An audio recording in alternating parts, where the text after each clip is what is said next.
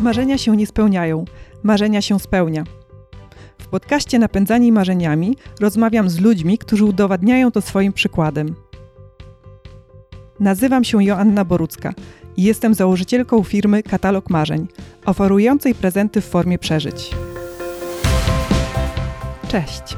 Zapraszam Cię dzisiaj na spotkanie z Patrycją Bereznowską. Patrycja to najbardziej utytułowana polska ultramaratonka i wydaje mi się, że także najbardziej utytułowana ultramaratonka w skali globalnej. Jej tytułów nie sposób zliczyć. Podam te najważniejsze. Zwyciężyła i pobiła rekordy tras w Stanach Zjednoczonych Ameryki w Badwater 217 km, w Grecji Spartatlon 246 km, w Portugalii 281 km. Jest także rekordzistką świata w biegach na 24 i 48 godzin.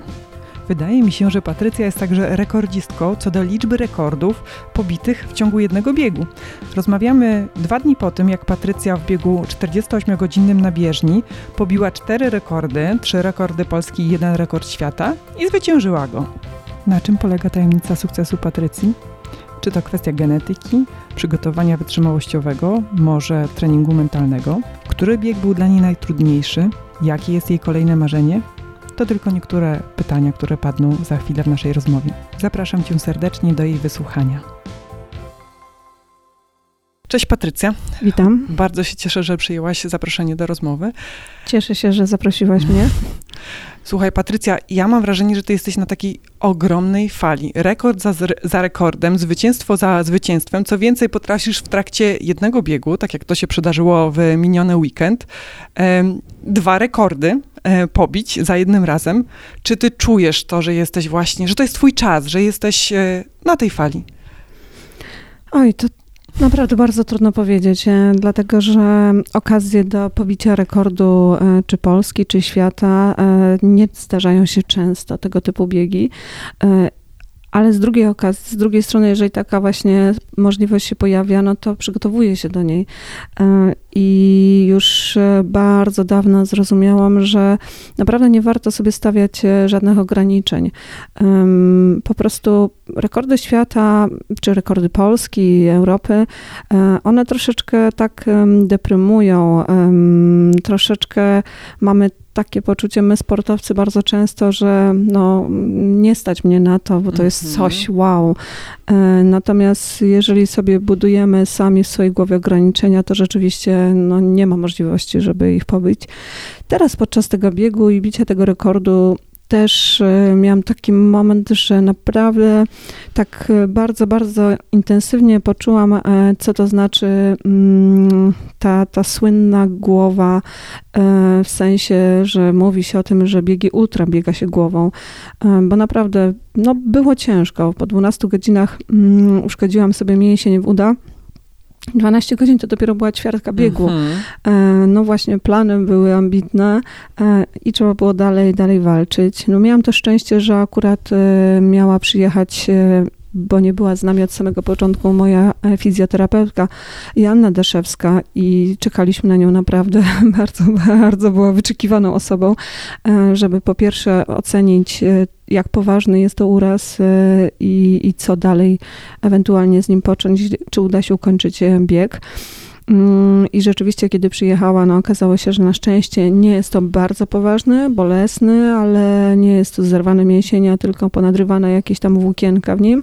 No i wprowadziła jakąś procedurę mm, masażu, chłodzenia, e, która e, umożliwiała dalszą kontynuację wyniku, no ale oczywiście już z bólem. Mhm. E, no i wiązało się to z tym, że ten dyskomfort jednak był dosyć duży, natomiast kiedy pojawił się ten moment, że zostało do rekordu 2 e, kilometry. Teraz mówisz o tym rekordzie Polski na sto... nie, nie, nie, mówisz nie. o tym. Teraz, e, Dobra. Tak, mhm. mówię już o tej sile głowy, która właśnie została tam niecałe 2 kilometry do pobicia rekordu świata. I oczywiście ogromny doping e, na miejscu, niesamowita atmosfera, to co zrobili e, organizatorzy, inni zawodnicy, serwisy, mój serwis i serwisy obok, zawodnicy, to po prostu coś niesamowitego, ale biegłam ostatnie metry, cały czas przyspieszałam i uświadomiłam sobie, że kompletnie nic mnie nie boli. E, I nie to, że ja o tym nie myślę, mhm. że mnie nie boli, prawda? Nie, Mhm. że sobie wmówiłam, że nie wiem, muszę zrobić ten rekord, więc będę zagryzać zęby i biec, tylko autentycznie po prostu czułam się, jakbym biegła swoje pierwsze metry e, tego biegu. Oczywiście to Mhm. uczucie niestety zniknęło e, razem z tym pojawiającym się nowym rekordem, ale, ale to mi pokazało e, dobitnie, jak e, niesamowity jest nasz mózg i jak rzeczywiście potrafi czasami działać jakieś, no można by to nazwać cudami, no, jakieś Mhm. magiczne rzeczy mm, i po prostu musimy mu na to pozwolić. Wywołałaś wiele tematów, za które ja teraz po kolei będę tutaj chciała ciągnąć. Po pierwsze, potwierdzam, że to tak wyglądało, jak opowiadasz, bo ja oglądałam na, na live na Facebooku e, Dziękuję. właśnie ten moment e, bicia rekordu i widziałam twój uśmiech na twarzy i widziałam taką lekkość. I właśnie, no dla mnie to było takie ogromne zaskoczenie. Po 48 godzinach to było już 323 3 kilometry. tak, e, kilometry w nogach. No i ten uśmiech, ta lekkość, to przyspieszanie, e, to było dla mnie coś niesamowitego. I właśnie tak sobie zadawałam pytanie, co ciebie napędza, tak? Powiedziałaś, że to głowa i że e, w tym tkwi sukces. E, no właśnie, czy to jest tylko głowa, czy to jest, czy to jest genetyka i po prostu takie twoje e, fizjologiczne, nie wiem, czy to jest dobrze, Fizyczne, fizyczne, fizjologiczne właśnie też. tak, Mhm. uwarunkowania, czy to jest przygotowanie fizyczne, czy to jest to przygotowanie mentalne? To znaczy tak, tego do końca nie będziemy wiedzieć, bo nikt mnie jakoś bardzo dokładnie nie przebadał e, i moich genów. E, co więcej, niewiele znam swojej rodziny i nikt nie był jakimś, e, znaczy nie jakimś wybitnym sportowcem, ale nikt tak naprawdę wyczynowo nie uprawiał Mhm. e, żadnego sportu, więc absolutnie nie mam e, żadnego porównania. Hmm. Pewno jest coś w tym, że wytrzymałość e, rzeczywiście od zawsze, odkąd pamiętam, była moją domeną. Nie szybkość, e, a wytrzymałość. I pamiętam, że nawet kiedy uprawiałam jakieś sporty, kiedy byłam młoda, to właśnie myślałam o tym, że mm, muszę poczekać na to, żeby być dobra. To znaczy, zawsze marzyłam o przebiegnięciu maratonu i zdawałam sobie sprawę, że właśnie jest to em, bieg długodystansowy, co wiąże się z wytrzymałością, a wytrzymałość jest e, skorelowana z wiekiem, więc, więc trochę cierpliwości, trochę pracy i, i jakieś owoce tego e, przyjdą. To E, bardzo pozytywny przekaz. Tak, tak, że wytrzymałość z wiekiem no właśnie, też skąd pojawia się ta siła? Ta siła też się pojawia stąd, że no, tak naprawdę regularne bieganie, startowanie w zawodach rozpoczęłam w wieku 33 lat. Mm, I fajnie jest e, teraz, kiedy, kiedy już mam skończone tak, e, mogę się przyznać, 45 lat, dawać taki przekaz e, kobietom, zresztą nie tylko kobietom, że, że właśnie, że warto, że warto marzyć, e, że, że w pewnym wieku e, wiele osób już mówi, że to już nie jest dla mnie, prawda, Mhm. że młodzi. Nie, absolutnie. Jest tak wiele dyscyplin, tak wiele konkurencji, że każdy mógłby znaleźć coś dla siebie. Po prostu trzeba poszukać w sobie to, co jest w nas dobre, najlepsze i myślę, że jeszcze tam dopieścić, doszlifować, dopracować i po prostu i, i dać sobie szansę. Najważniejsze to dać sobie szansę, po Mhm. prostu spróbować, e, spróbować. No i nie poddawać się przy pierwszej porażce, bo to jest trochę tak jak na pewno wiele razy jest taki przykład dawany jak z dziećmi, które uczą się chodzić. Upadają, prawda, do przodu, do tyłu, na boki tysiąc razy, e, no ale w końcu, w końcu każdy z nas tą sztukę e, opanował i najfajniejsze jest to, że nie pamiętamy tych upadków i podobnie będzie, jeżeli, jeżeli znajdziemy to coś, co kochamy, to coś, co poświęcimy mu e, pracę e, i, i być może będziemy dążyć do mistrzostwa, aczkolwiek nie zawsze trzeba, Mhm. bo czasami ta droga jest e, ciekawsza i, i nie każdy ma potrzebę w ogóle poprawiania rekordów świata, zdobywania jakichś medali, mm, a samo po prostu uczestnictwo, bycie tam, cieszenie się, posiadanie właśnie jakiegoś hobby, realizowanie marzeń, to jest właśnie to, do czego powinniśmy dążyć. A czy u ciebie to jest właśnie potrzeba bicia rekordów i zwycięstw? Czy to jest taki efekt uboczny, wynikający z tego, że ty kochasz biegać, dajesz z siebie wszystko i przy okazji, tak można powiedzieć, osiągasz te sukcesy? Rekordy są e, naprawdę fajnym, fajnym takim motywem popraw, znaczy poprawiającym, ułatwiającym mobilizację e, i mm, to, że, że wciąż e, trenuję mocno. Mhm. To jest zawsze gdzieś tam e, z zewnątrz e, taka mobilizacja wewnątrz jej tak bardzo nie potrzebuję, ponieważ no, kocham ruch i kocham bieganie i tak naprawdę dwa dni po Właśnie po biciu tego rekordu świata, e, ja dzisiaj mam wizytę u swojej e, Asi, e, fizjoterapeutki w Prorechu w Legionowie, a już rano mówię, ojej, mm. szkoda, że nie mogę pójść pobiegać, bo muszę poczekać, żeby mnie obejrzała, sprawdziła, czy wszystko, czy wszystko jest w porządku. I zresztą pamiętam, jak kiedyś zaczynałam jeszcze swoją przygodę z biegami ultra i znajoma opowiadał mi o biegach 24 godziny, w których jeszcze nie brałam udziału i ja wtedy powiedziałam, że nie, absolutnie, nigdy nie będę będę 24 godziny biegać, bo ja kocham bieganie i ja po prostu nie będę potem miesiąc pauzować, żeby się zregenerować. E, wolę biegać codziennie 10 km czy 20 km, ale e, wciąż po prostu biegać. No, okazało się, że mój organizm pozwala mi na wrócenie do treningów po takim biegu 24 godzinem czy 48 godzinem e, stosunkowo szybko, bo już kilka dni po.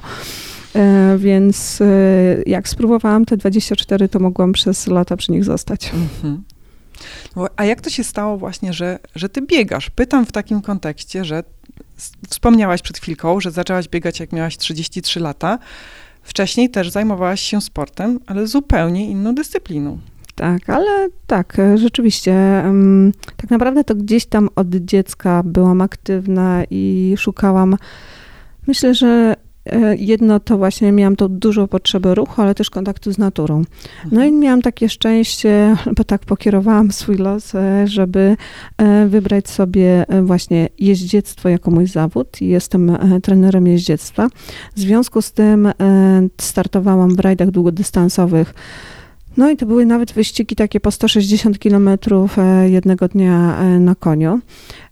I w tej dyscyplinie można zsiąść z konia w trakcie, a ja sobie wymyśliłam, że ona oczywiście będzie mu lżej, te 50 kilo mniej na karku i wtedy będę miała jeszcze większe szanse zająć e, dobre pierwsze miejsce, pierwsze czy drugie miejsce, mhm. po prostu wygrać na zawodach.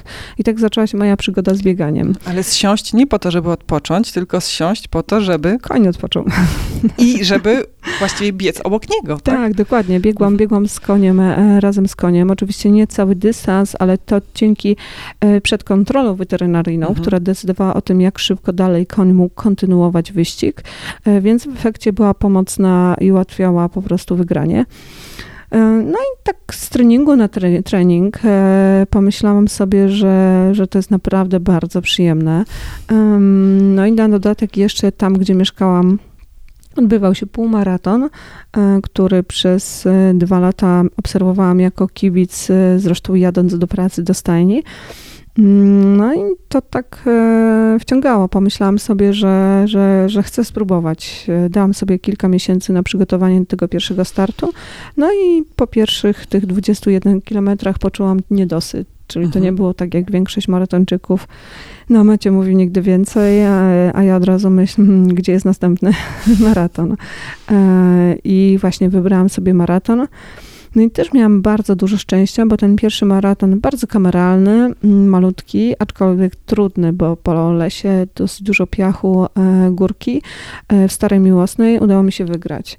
No i to poczucie zwycięzca naprawdę wciąga. Także, w także... pierwszym biegu tego rodzaju, w pierwszym e, maratonie tak, i od razu wygrano. W debiucie wygrać, e, no mówię, to mhm. naprawdę był bardzo kameralny bieg, e, więc absolutnie nie świadczyło to w żaden sposób o mojej jakiejś super formie w tamtym momencie, ale po prostu taki no, lukier na pączku, który, mhm. który po prostu nie dosyć, że spodobał mi się sama to właśnie zmęczenie po maratonie, to uczucie właśnie wtedy pamiętam, że też pomyślałam sobie, że mogłabym jeszcze jedną pętlę przebiec. Maraton wtedy odbywał się na 7-kilometrowej pętli, A. czyli biegliśmy mhm. 6 razy i po przebiegnięciu tych sześciu naprawdę czułam niedosyt, więc też stąd pojawiły się być może pierwsze myśli o ultramaratonach. Mhm. I one pojawi, pojawiły się już wtedy właśnie? Już? Kilka lat później. Tak naprawdę to już wtedy zdawałam sobie sprawę, że mm, przygotowanie organizmu do tak wielkiego wysiłku wymaga czasu.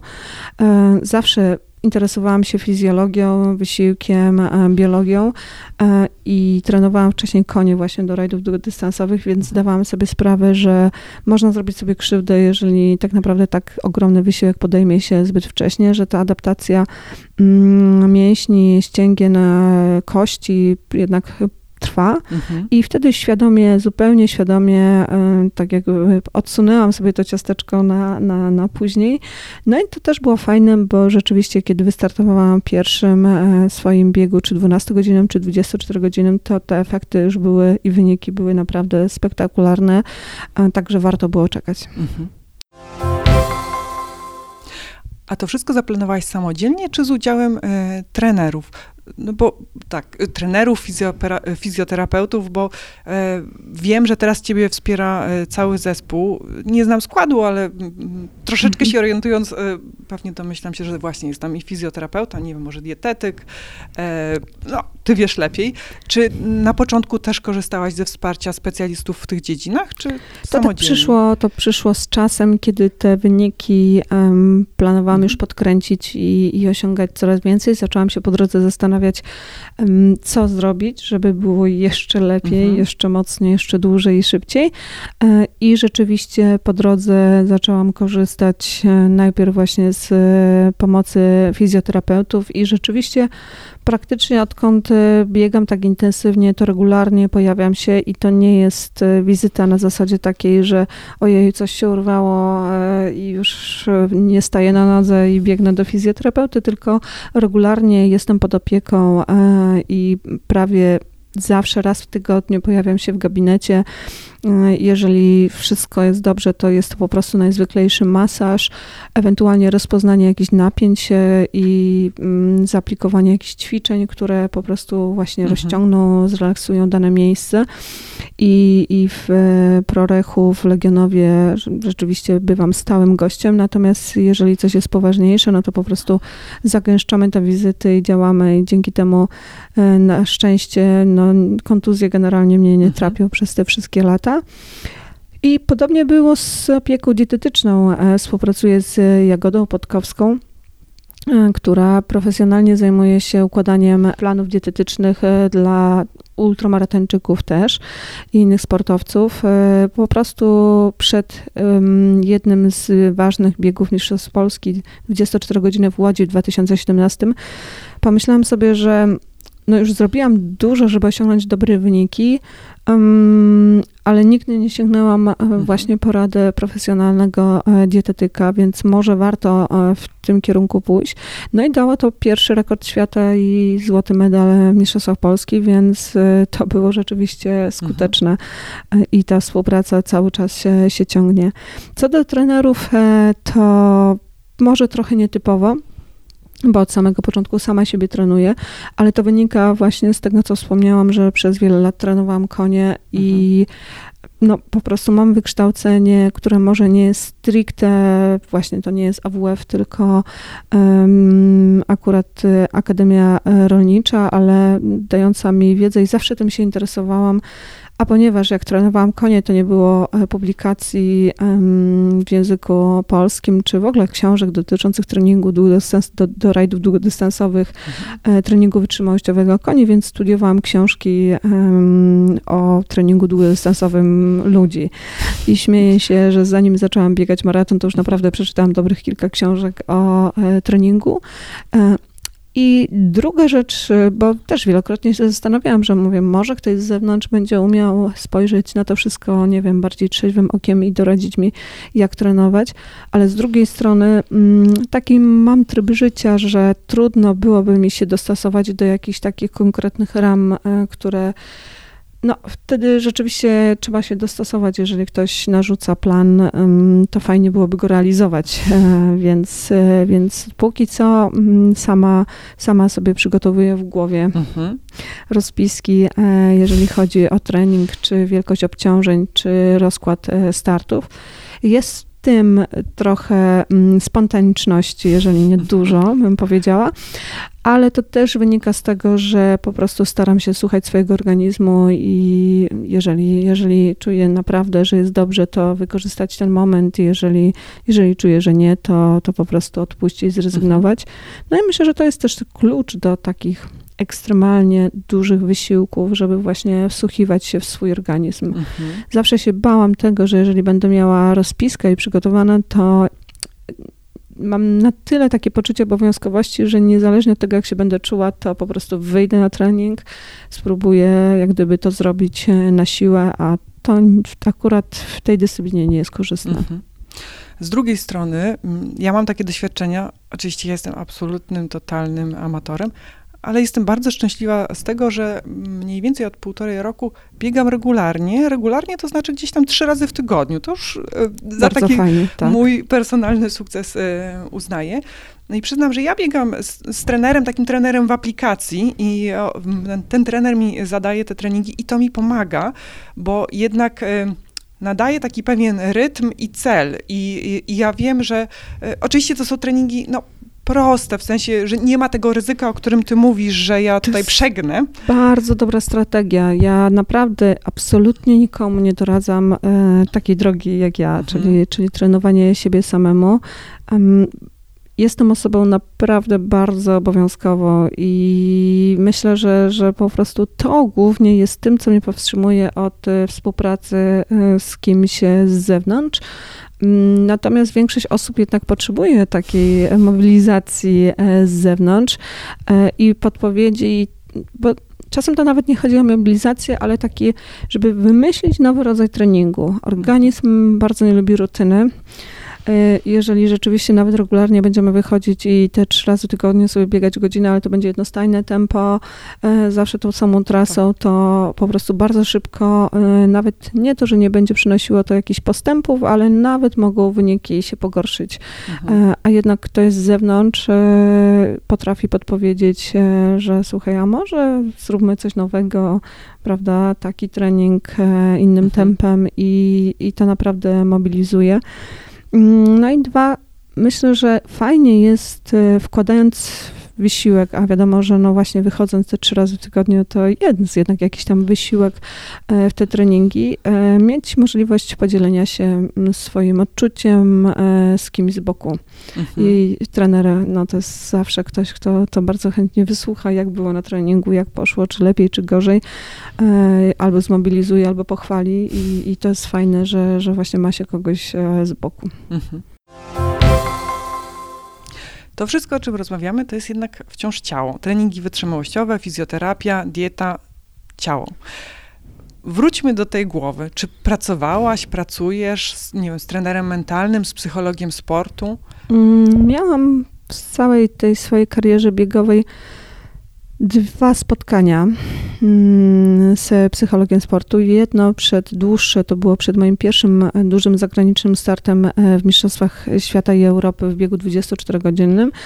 E, I mm, było tak, no nie wiem śmiesznie, ale Generalnie podczas tej rozmowy e, pani psycholog e, popatrzyła i mówi, ja nie mam co tu robić. Mm, czyli, że już wtedy w głowie mhm. miałam to dosyć, dosyć dobrze poustawiane, aczkolwiek jakieś tam e, rady wysłuchałam. No i Drugim moim konikiem poza fizjologią jest jeszcze właśnie psychologia, szczególnie mhm. psychologia sportu, więc półki w domu uginają się od książek i praktycznie wszystkich publikacji. Mm, I naprawdę z każdej książki przeczytanej e, można coś e, wynieść e, i spróbować u siebie zastosować, bo Oczywiście tych strategii i metod, chociażby na przetrwanie takiego biegu 24-godzinnego, już nie mówię o zwycięstwie, jest wiele, ale okazuje się, że no nie wszystko do każdego trafia, prawda? Że trzeba mhm. znaleźć trochę takie swoje sposoby na pokonanie kryzysu, bo właśnie to jest jak gdyby głównym problemem podczas e, biegów, że, że w pewnym momencie, znaczy nie w pewnym momencie, ja mówię, że kryzys się pojawi zawsze, że to jest jedno pewne na biegu ultra, że kryzys się pojawi. Jedno, czego nie wiemy, e, to tak naprawdę ile tych kryzysów będzie, jak będą długotrwałe i kiedy miną. Ale z drugiej strony zawsze wszystkim podkreślam, że naprawdę każdy kryzys minie. To mhm. jest kwestia takiej naszej cierpliwości, mm, przeczekania, wzięcie go na przeczekanie i po prostu znalezienie sposobu na właśnie to przetrwanie tego kryzysu, żeby gdzieś tam po drodze właśnie nie, nie poddać się, bo, bo po prostu można, tylko trzeba znaleźć swój sposób na to. I jaki masz swój sposób właśnie na te No i to się zmienia. To mhm. jest tak, że, że to też jest ciekawe w tych biegach e, i gdyby ktoś mnie, mnie zapytać właśnie, czy mi się te biegi nie nudzą, takie długie, e, więc absolutnie nie, bo każdy bieg jest inny e, i to, co powiedziałam, że kryzys pojawia się na każdym biegu w innym momencie, jest to inny rodzaj e, i też e, inny rodzaj e, walki z tym kryzysem. Może to wynika z tego, że wciąż uczę się, czytam i właśnie kombinuję, prawda? Nie zawsze mhm. stosuję właśnie te same metody, mm, ale naprawdę tych sposobów jest wiele i, i warto, warto znaleźć swój. Tak, próbuję w myślach mhm. sobie znaleźć, e, w jaki sposób e, w tym e, biegu się motywowałam. Na pewno bardzo dużą motywacją, żeby nie przerwać biegu, żeby nie zwolnić, czyli trzymać to tempo na Mistrzostwa Świata, było to, że takie biegi odbywają się niezwykle rzadko. Tak naprawdę to były drugie Mistrzostwa Świata w całej historii mhm. I znaleźć właśnie serwis, czyli takich wariatów, którzy pomogą mi i będą przy mnie przez te no nie tylko 48 godzin, bo jeszcze do tego biegu się trzeba przygotować, jeszcze trzeba gdzieś wyjechać, wrócić e, i to wszystko naprawdę trwa i, i wiele osób poświęca swój czas. Mm, I gdy zaczniemy o tym wszystkim myśleć, jak to wiele kosztuje wysiłku i jak niewiele są szanse, że no dobra, nie dzisiaj, to jutro, prawda? E, czyli właśnie powtórzenia możliwości e, wystartowania, to to było chyba wystarczającą motywacją, żeby mimo problemów, które się pojawiało, brnąć e, w to, mhm. no i w efekcie właśnie mieć te dwa kilometry przyjemności biegu ostatnich kilku kilometrów przy biciu rekordu. Mhm. Ja mam takie proste bardzo sposoby. Jak czuję się tak zmęczona, to myślę sobie, ile jeszcze do końca, ale żeby tak za często nie zerkać no tutaj tam na, na mhm. zegarek, to myślę sobie, to, to, dobiegnę do tego konkretnego drzewa, które gdzieś tam jest w oddali, albo to, zakrętu, albo samochodu i wtedy spojrzę. Jakbyś miała kiedyś możliwość wystartowania w biegu 48-godzinnym, to to jest bardzo zła strategia, okay. ile jeszcze do końca.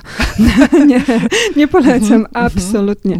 No, absolutnie. Moje tak, dystanse są krótsze. Tak, tak, tak, dlatego śmieję się, że 24 czy 48 godzinach w ogóle nie dopuszcza się do myśli, mhm. szczególnie w pierwszej połowie, ile jeszcze do końca, bo to okay. jest y, no, przytłaczające. Mhm. Natomiast y, tutaj fajnie, znaczy taki sposób y, już wcześniej zaplanowałam i przetrenowałam to biegając na treningach na bieżni. E, że poza pierwszymi kilkoma godzinami, później będę sobie robić 29 e, minut e, biegu, minutę marszu na zjedzenie czegoś, wypicie właśnie w marszu, a nie w biegu. I to pozwoliło mi sobie podzielić cały ten dystans na właśnie takie półgodzinne biegi. Mhm. A każdy, kto biega, to wie, że no, zmobilizować się do 29 minut biegu wcale nie jest tak trudno i tak naprawdę to właśnie myślałam o tych e, kolejnych e, minutach e, i tylko tych minutach, a nawet w największym kryzysie dzieliłam sobie po prostu to na minuty, czyli myślałam o tym, że, że muszę przetrwać kolejne 59 sekund. Zmieniając odrobinę temat, ale cały czas będąc przy biegach, czy ty jakoś klasyfikujesz swoje osiągnięcia i konkretnie chciałam się zapytać, czy jest któryś bieg, e, któreś zwycięstwo, rekord, które jest takim twoim numerem jeden? To jest e, naprawdę trudno wybrać, mm, bo co innego jest jak gdyby rzeczywiście no, ten rekord zapisany na papierze i jakiś tam medal czy puchar, a troszeczkę inaczej wygląda moja klasyfikacja takich odczuć w głowie. E, bardzo często też e, słyszę pytanie, które z biegów były na przykład najtrudniejsze e, i, i to jest troszeczkę podobnie, że nie zawsze na przykład najdłuższy dystans jest tym najtrudniejszy, że czasami właśnie gdzieś te kryzysy i trudności pojawiające się na trasie powodują, że całkiem krótki bieg e, mhm. jest gdzieś tam mm, w głowie pozostaje w pamięci jako dużo trudniejszy e, niż ten najłatwiejszy. Ale tak, oczywiście te rekordy świata to no to jednak jest coś, co zapada w pamięci. Mm, być może wiąże się z tym, że po takim osiągnięciu e, częściej mam okazję właśnie spotkać się z dziennikarzami, z biegaczami i jak gdyby wiele pytań pada, które dotyczą tych rekordów, więc y, zmusza mnie to do e, szukania gdzieś w głowie więcej odpowiedzi e, i takiego bardziej szczegółowego analizowania właśnie tych biegów.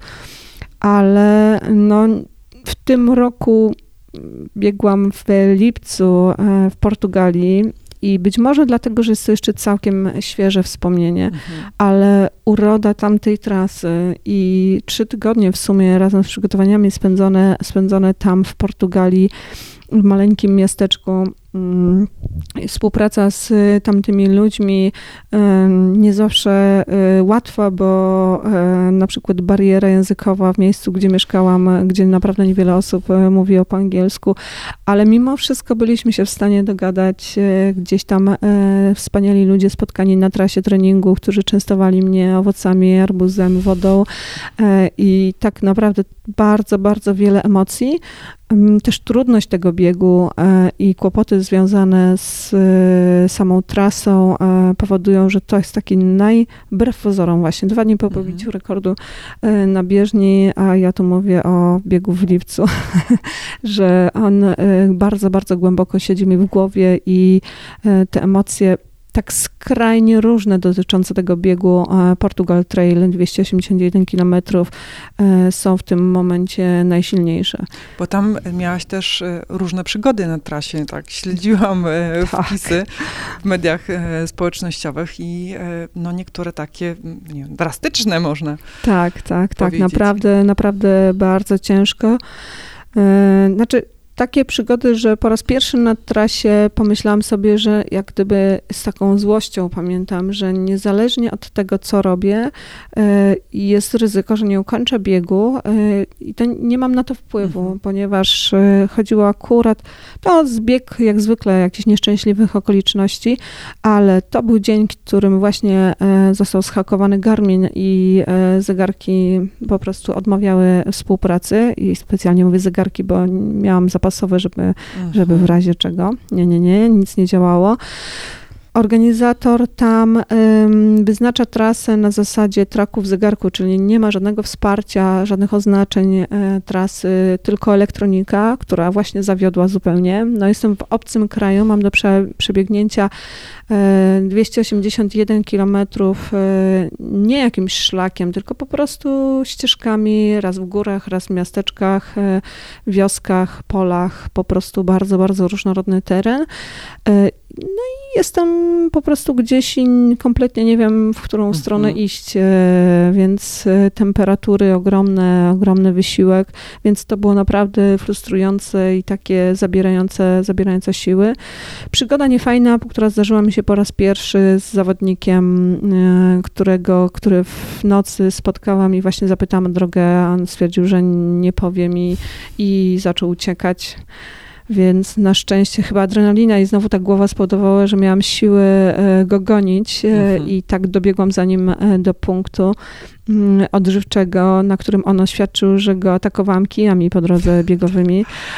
No, dorosły mężczyzna zachował się jak dzieciak w przedszkolu, no ale tak, mhm. tak to czasami no niestety bywa gdzieś tam ambicje męskie po prostu dały, dały, dały górę. Mhm. E, finalnie bieg udało mi się ukończyć i tak naprawdę dopiero dwa dni po biegu została wyjaśniona sytuacja, że organizator e, zmieniając e, punkty odżywcze które musiał zmienić z powodu sytuacji z COVID-em, na stronie angielskiej nie umieścił e, całego, całej trasy, brakowało po prostu odcinków mhm. z punktami odżywczymi, czyli, czyli właśnie no, po prostu była tylko um, po, posiadkowana jak mhm. gdyby cała trasa i niektóre odcinki. Oficjalnie za to przeprosił. Nie zmieni to faktu, że 3 godziny i ponad 30 kilometrów krążenia, frustracji, e, no, niemożliwości znalezienia mhm. się, próby dzwonienia, telefonowania, szukania siebie na mapie i tak dalej, co nie zmienia faktu, że uważam, że to jest jeden z najpiękniejszych biegów, w jakich e, brałam udział i jeżeli tylko będę możli, miała możliwość wrócenia tam, to bardzo chętnie wrócę. Ty mówisz, bieg udało ci się ukończyć. E, po pierwsze, nie, nie ukończyć, tylko wygrać. Po drugie, nie udało, tylko Zrobiłam po prostu to. zrobiłam to, tak. Ja nie wiem, jak, no nie wiem, nie wiem, um, jak no, to jest może, możliwe, może, że to, tak... Może to udało się, pojawiło się dlatego, że właśnie było Mhm. ryzyko, że, że jednak się nie uda.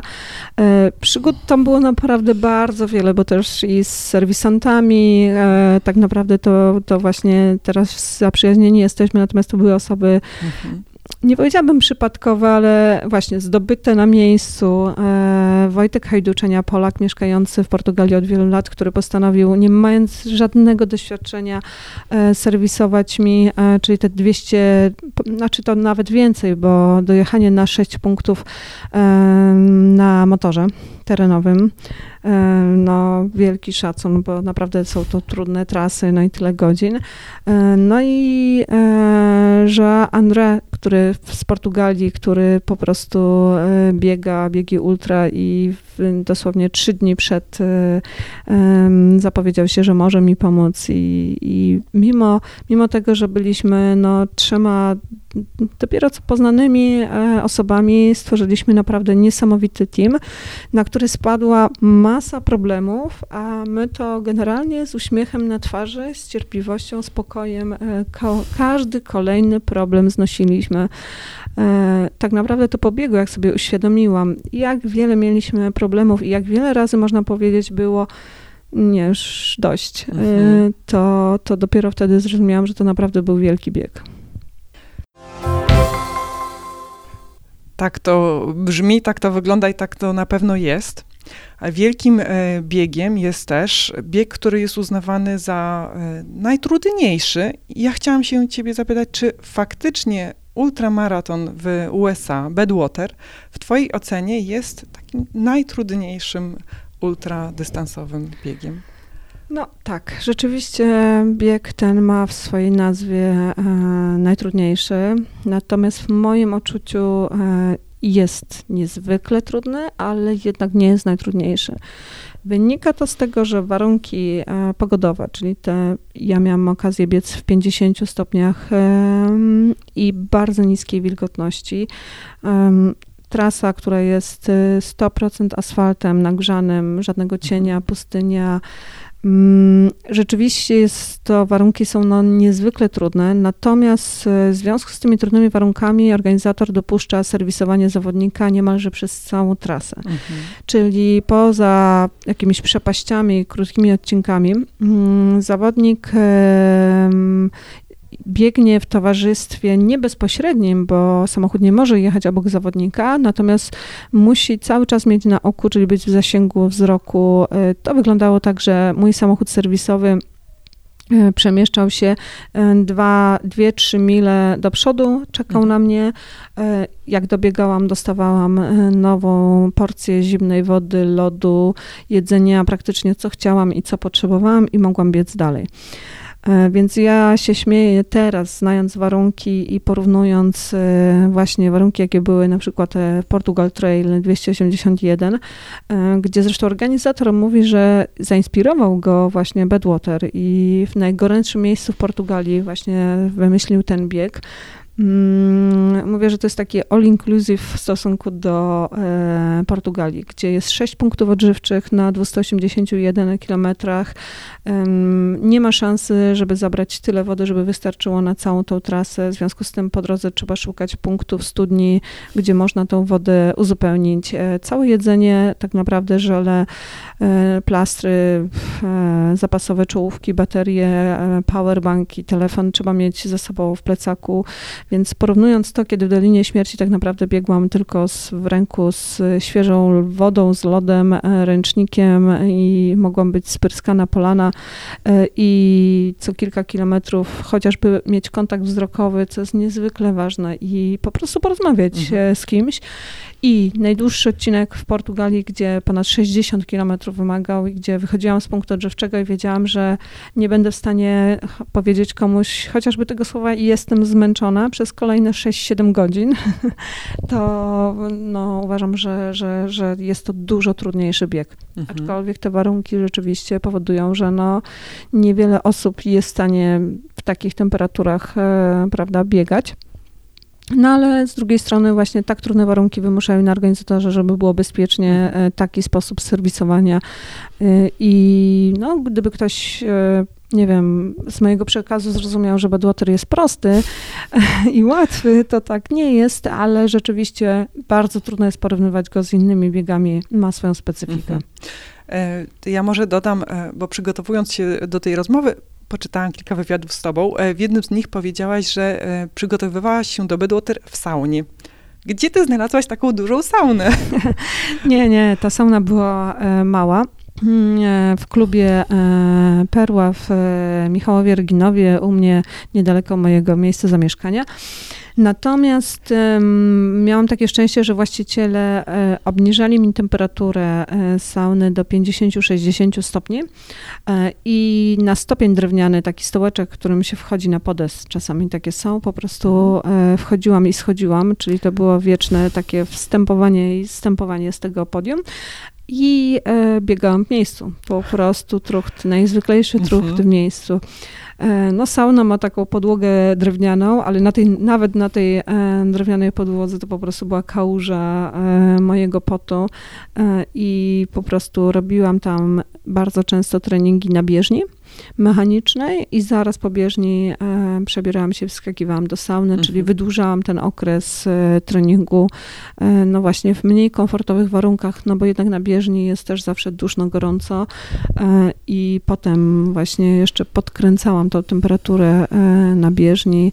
No i też ten trening właśnie nie tylko w saunie, ale też śmieję się, że w warunkach jak w saunie, dlatego że też wyleciałam do Stanów trzy tygodnie wcześniej, mając ogromne szczęście wcześniej, pisząc y, tak naprawdę tylko zapytanie przez Messengera e, do Petera Podbielskiego, a raczej do państwa podbielskich, którzy wcześniej mieli do czynienia e, z Doliną Śmierci i z Bedwater, ponieważ Piotr serwisował innego zawodnika z Polski, więc zadałam mu takich kilka pytań technicznych dotyczących organizacji tego biegu.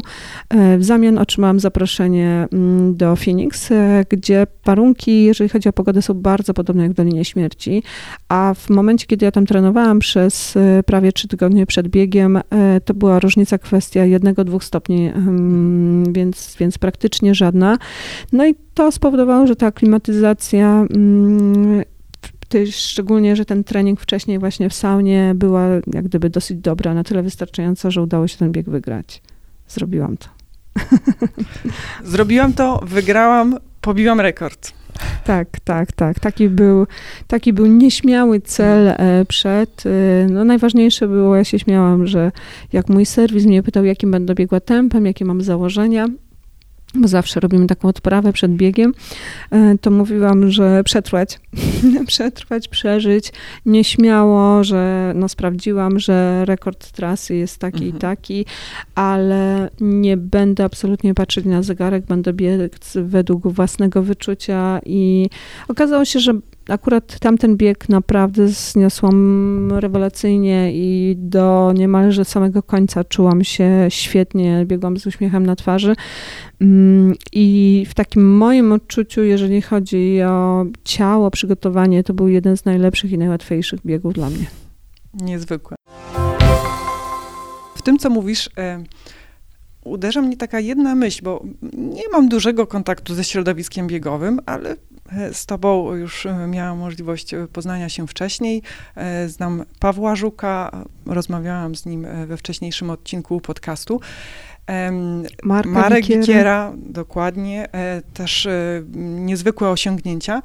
I to, co jest dla mnie takie no, niezwykle pozytywne, to że to środowisko biegowe, osoby, które znam, ale także to, jak opowiadasz właśnie o tej różnej pomocy, którą dostajesz w różnych częściach świata, że no, to są ludzie tacy pozytywni, e, wspierający się, też z taką dużą właśnie spokojem i pokorą e, do tych swoich e, wyników podchodzący. Nie wiem, czy to, jest, czy to jest tak, że ten sport właśnie przyciąga takich ludzi, czy żeby właśnie odnieść sukcesy, to trzeba takim być. Nie wiem, jak to jest, no ale to jest Myślę, że to taka mieszanka, że tak, po pierwsze to y, my mamy gdzie rozładować naszą energię. Jeżeli jest coś nie tak w ciągu dnia, to, to można to całkiem nieźle w interwałach wybiegać i, i wrócić do domu już spokojnym i uśmiechniętym. Ruch, każdy ruch fizyczny, szczególnie na świeżym powietrzu, no to jednak te sławne endorfiny. I to na pewno mnie uderzyło, kiedy po latach startowania w jeździectwie w różnych dyscyplinach, czy ujeżdżenia czy skoków, czy rajdów dystansowych, e, jak trafiłam do biegów, e, to mówię, matko, ci wszyscy biegacze są tacy uśmiechnięci, szczęśliwi na mecie, czego w jeździectwie na przykład nie ma. Jest dużo mhm. zawiści, stresu e, i jednak to podejście niby też sportowców, niby natura, niby ten kontakt, no mhm. coś, coś w tym mhm. jest, że, że jednak to bieganie powoduje, że, że, że jesteśmy tacy właśnie, nazwę to generalnie pozytywnie. Mhm. Patrycja, tak na koniec. E, jakie jest twoje następne biegowe marzenie? Ja być może je znam, ale nie wiem, nie wiem, chciałabym usłyszeć. Oj, trudne są to moje marzenia, e, bo wiążą się z podróżami. A podróże teraz e, wiemy, jaka jest sytuacja. E, I tak, myślę, że, że, że myślisz o tym biegu, w którym już e, słyszałaś ode mnie i natomiast w międzyczasie się pojawiła jeszcze jedna opcja, dlatego, że tak, powiem, tamten bieg, o którym wiesz, to jest Australia. Już wiemy, że nie ma najmniejszej szansy ani w tym roku, ani prawdopodobnie w przyszłym e, lecieć e, do Australii, czego strasznie żałuję, ponieważ mieszka tam moja siostra i no właśnie jest odcięta od rodziny. No oczywiście ma tam rodzinę na miejscu, męża, no ale moi siostrzeńcy i siostrzenice mieszkają w Norwegii. E, ja tutaj i, i ten kontakt teraz jest no kompletnie niemożliwy fizyczne, przynajmniej odwiedzanie się i latanie do siebie. Natomiast po biegu w Portugalii cały czas jestem w kontakcie z organizatorem e, Portugal Trail, który również organizuje bieg w Brazylii. I być może troszeczkę, no ale myślę, że nie tylko po tych problemach, które które troszeczkę on mi zaaplikował e, na trasie biegu w Portugalii. Dostałam zaproszenie na bieg e, do Brazylii. No i teraz jest tylko kwestia, czy uda się tam e, polecieć. Mhm. Bieg jest już w grudniu, mhm. więc sytuacja jest naprawdę trudna i tak naprawdę to takie zapoznanie się ze szczegółami i ogarnięcie tego odłożyłam sobie na bieg, e, na pobiegu 48-godzinnym, więc jeszcze nie miałam możliwości mm, skonsultowania wszystkiego. Jest to najdłuższy bieg e, na świecie e, po plaży. E, więc znowu coś naj się pojawia. Tak. E, 230 kilometrów e, cały czas mając e, bodajże, bo to się startuje od Urugwaju, po prawej stronie e, oceanu. Mhm. E, cztery plaże, cztery po drodze tylko są latarnie, mm, nie ma dostępu ludności, są, jest tylko kilka punktów odżywczych, czyli formuła podobna jak w Portugalii, no niezwykle ciężki i trudny bieg. Jedyne co pierwsze, w pierwszej wiadomości, jak napisał do mnie organizator, to mówi, nie będziesz się musiała martwić o trasę. Trasa nie jest oznaczona, ale na pewno się nie zgubisz. No i to jest to, co prawie tak. mnie przekonało, że, tak. że, że, że może chciałabym e, wystartować w tym biegu. Mhm. Oczywiście regularnie oglądam e, filmiki, zdjęcia stamtąd. E, na szczęście ten bieg cały czas ma się odbyć. Zresztą formuła tego biegu, który dopuszcza naprawdę niewielu zawodników i to rozciągnięcie zawodników na tym dystansie, na zupełnym odludziu, na tak dużym dystansie, no powoduje, że jest to, jeżeli chodzi o problem z wirusem, całkiem mhm. bezpieczny bieg, natomiast no, problem z, być może z wydostaniem się z Polski. To będzie mój Mhm. główny problem. A to jest bieg po piasku czy po kamieniach? E, Po piasku, cały czas plaża. Cały czas plaża e, piaszczysta z dosyć dużą ilością różnych strumieni e, spływających przez plażę. Wiem, że tam jest odcinek, który aż po klatkę piersiową trzeba wejść Mhm. do wody i po prostu pokonać.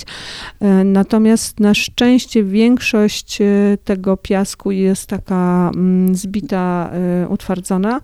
Problemem są tam temperatury których jest bardzo duża różnica między nocą a dniem, od 40 w ciągu dnia do nawet kilku tylko w Mhm. nocy i bardzo mocne wiatry. Mhm. Otwarta zupełnie przestrzeń, e, no wiadomo, ocean, e, więc podmuchy wiatrów są naprawdę duże.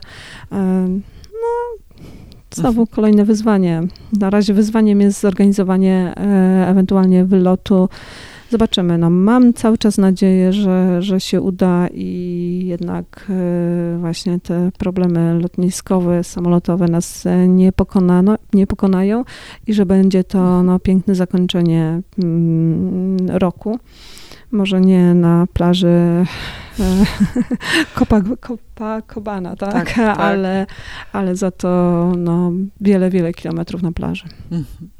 Trzymam ogromnie kciuki i e, jestem pewna, że jeśli tylko e, te problemy logistyczne e, pozwolą tam dotrzeć, to po prostu pobiegniesz najlepszy bieg, na jaki cię stać. Nie będę tutaj e, obiecywać słuchaczom żadnych wyników, ani stworzyć sztucznej Tak, nie, presji. zawsze, zawsze, E, zawsze na, na, na starcie tak naprawdę to mówię sobie, że e, zrobię to najlepiej, jak będę mogła. Dokładnie. E, a druga myśl, która mi prześwieca, to, że nic nie muszę, ja mogę i chcę. E, no, tym razem chcę polecieć do Brazylii, więc trzymajcie kciuki.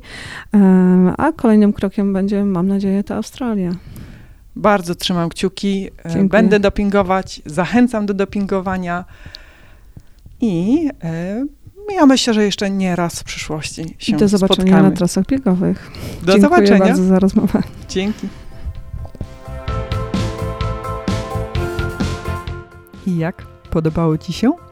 To będzie krótkie podsumowanie, bo jakoś tak czuję mega potrzebę, żeby wrzucić biegowe ciuchy i wybiec na trasę. Od teraz, chyba w trakcie każdego biegowego kryzysu, będę sobie przypominać tą rozmowę i odzyskiwać energię. Nie mogę się nadziwić, jak dużo pozytywności, uśmiechu, radości, wytrzymałości i skromności jest w tej drobnej osobie. Patrycja zrobiła na mnie ogromne wrażenie swoim spokojem, opanowaniem i cierpliwością. Mnie to wszystko bardzo inspiruje. Mam nadzieję, że Ciebie również. Jeśli spodobała Ci się ta rozmowa, będę bardzo wdzięczna za kciuka w górę, udostępnienie czy komentarz. To dla mnie sygnał, że uznajecie te rozmowy za wartościowe dla siebie i daje mi to napęd do dalszego nagrywania kolejnych odcinków podcastu. Do usłyszenia.